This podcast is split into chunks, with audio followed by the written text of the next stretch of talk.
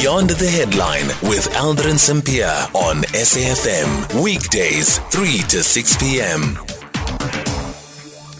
It is 12 minutes after 5 o'clock. Coming up on the show in this hour, we're in conversation with um, uh, Breytenbach, who is a member of parliament and also a member of the DA. And this is following the appearance, or supposed to have been the appearance, of a G4S as well as the Department of Correctional Services and Justice, as well as the Commissioner of uh, the Commissioner um, of Correctional Services today before the Parliament's Portfolio Committee on Justice and Correctional Services. However, though, G4S did not appear, or G4S did not appear. Um, indeed, instead, they sent through a lawyer as well as a legal letter about why they couldn't, they can't appear before the committee, and also the reasons behind it, and also saying that uh, they require summons to be, appear before the committee. So Glynnis Breytenbach is part of uh, the committee, and she'll be joining us in the next few minutes.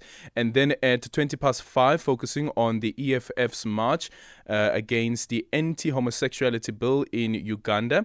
We will be speaking to legal practitioner Lihlohonolo Mogorane about this bill and also looking at, for instance, the approach that has been taken by the EFF to highlight the plight of uh, members of the LGBTI plus Q community in um, Uganda. 0614 104 107. Your tweet at Aldrin Sampear and our studio line is 086 2032.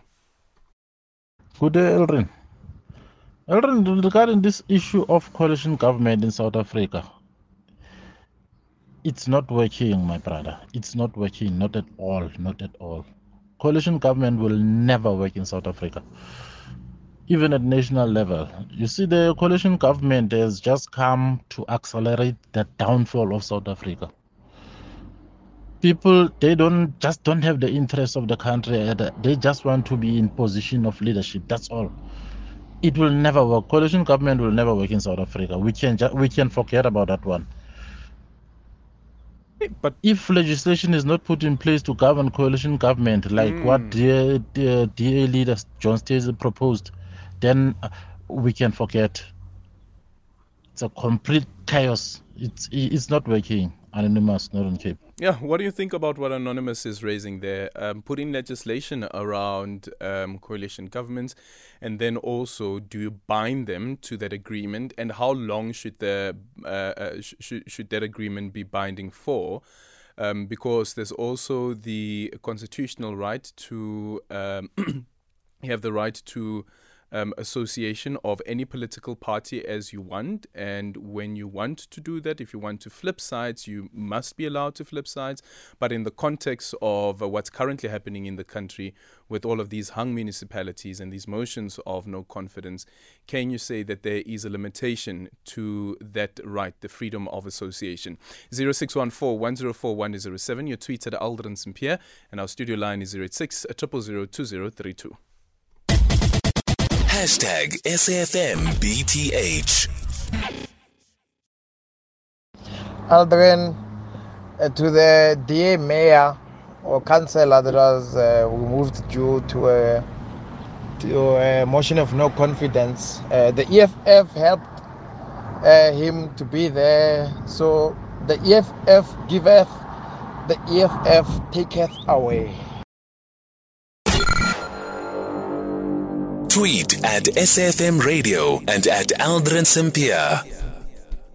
The EFF giveth, the EFF taketh away. It's 15 minutes after 5 o'clock. We're in conversation next with Glynnis Breytenbach, who is a member of uh, the Democratic Alliance and also a um, member of uh, Parliament and a member of the Parliamentary Portfolio Committee on Justice and Correctional Services. So, security company G4S has failed to appear before Parliament today to give an explanation on how convicted rapist and murderer Thabo Bester escaped from a prison they managed in Mangaung.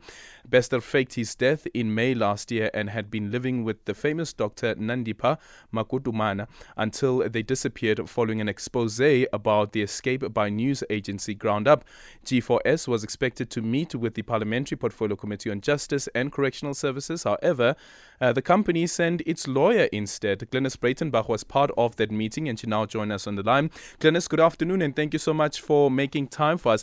Um, considering the response and the letter from G4S what's your take on it? And also, while they say that they haven't been invited, but yet they send a lawyer.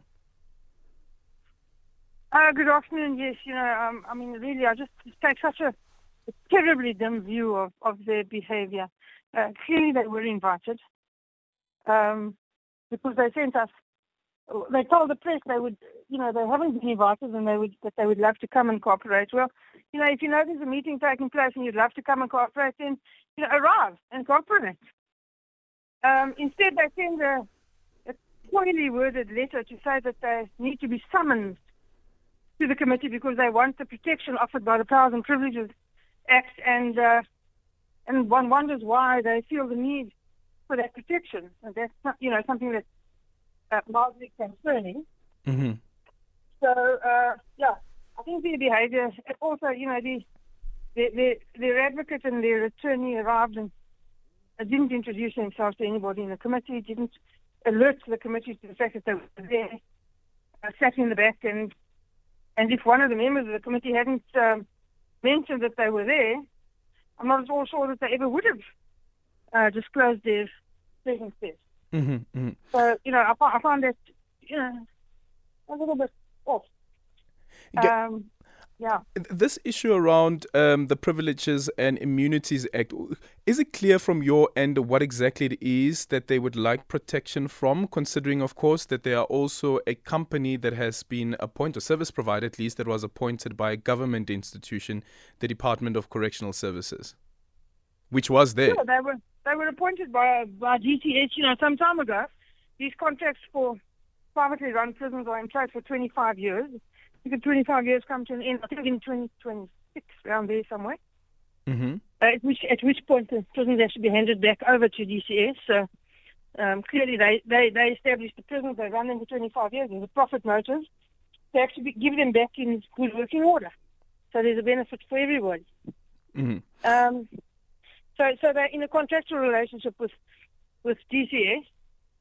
And, uh, and, and, you know, DCS was there. They, they start uh, confidentiality uh, with regards to their contracts with DCS was the Commissioner Correctional Services is in the meeting today.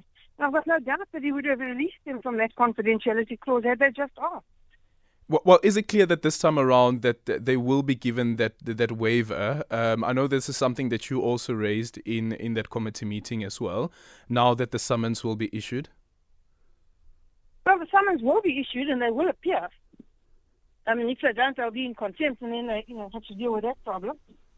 Mm-hmm. Um, so they certainly will receive a summons, and they certainly will have to come. But the protection that they that they're after is a very flimsy protection. Simply means that the the information that is gathered during our committee sitting, which we intend to inquire about what happened there, uh, can't be packaged and used as is against them. Similar to any commission of inquiry or whatever, can't just take that information and present it as evidence. You have to get it via a different route with a proper investigation. That, that, so it's not a yeah a serious, you know, indemnity kind of thing that, that they that they're capable of getting. No. Mm-hmm.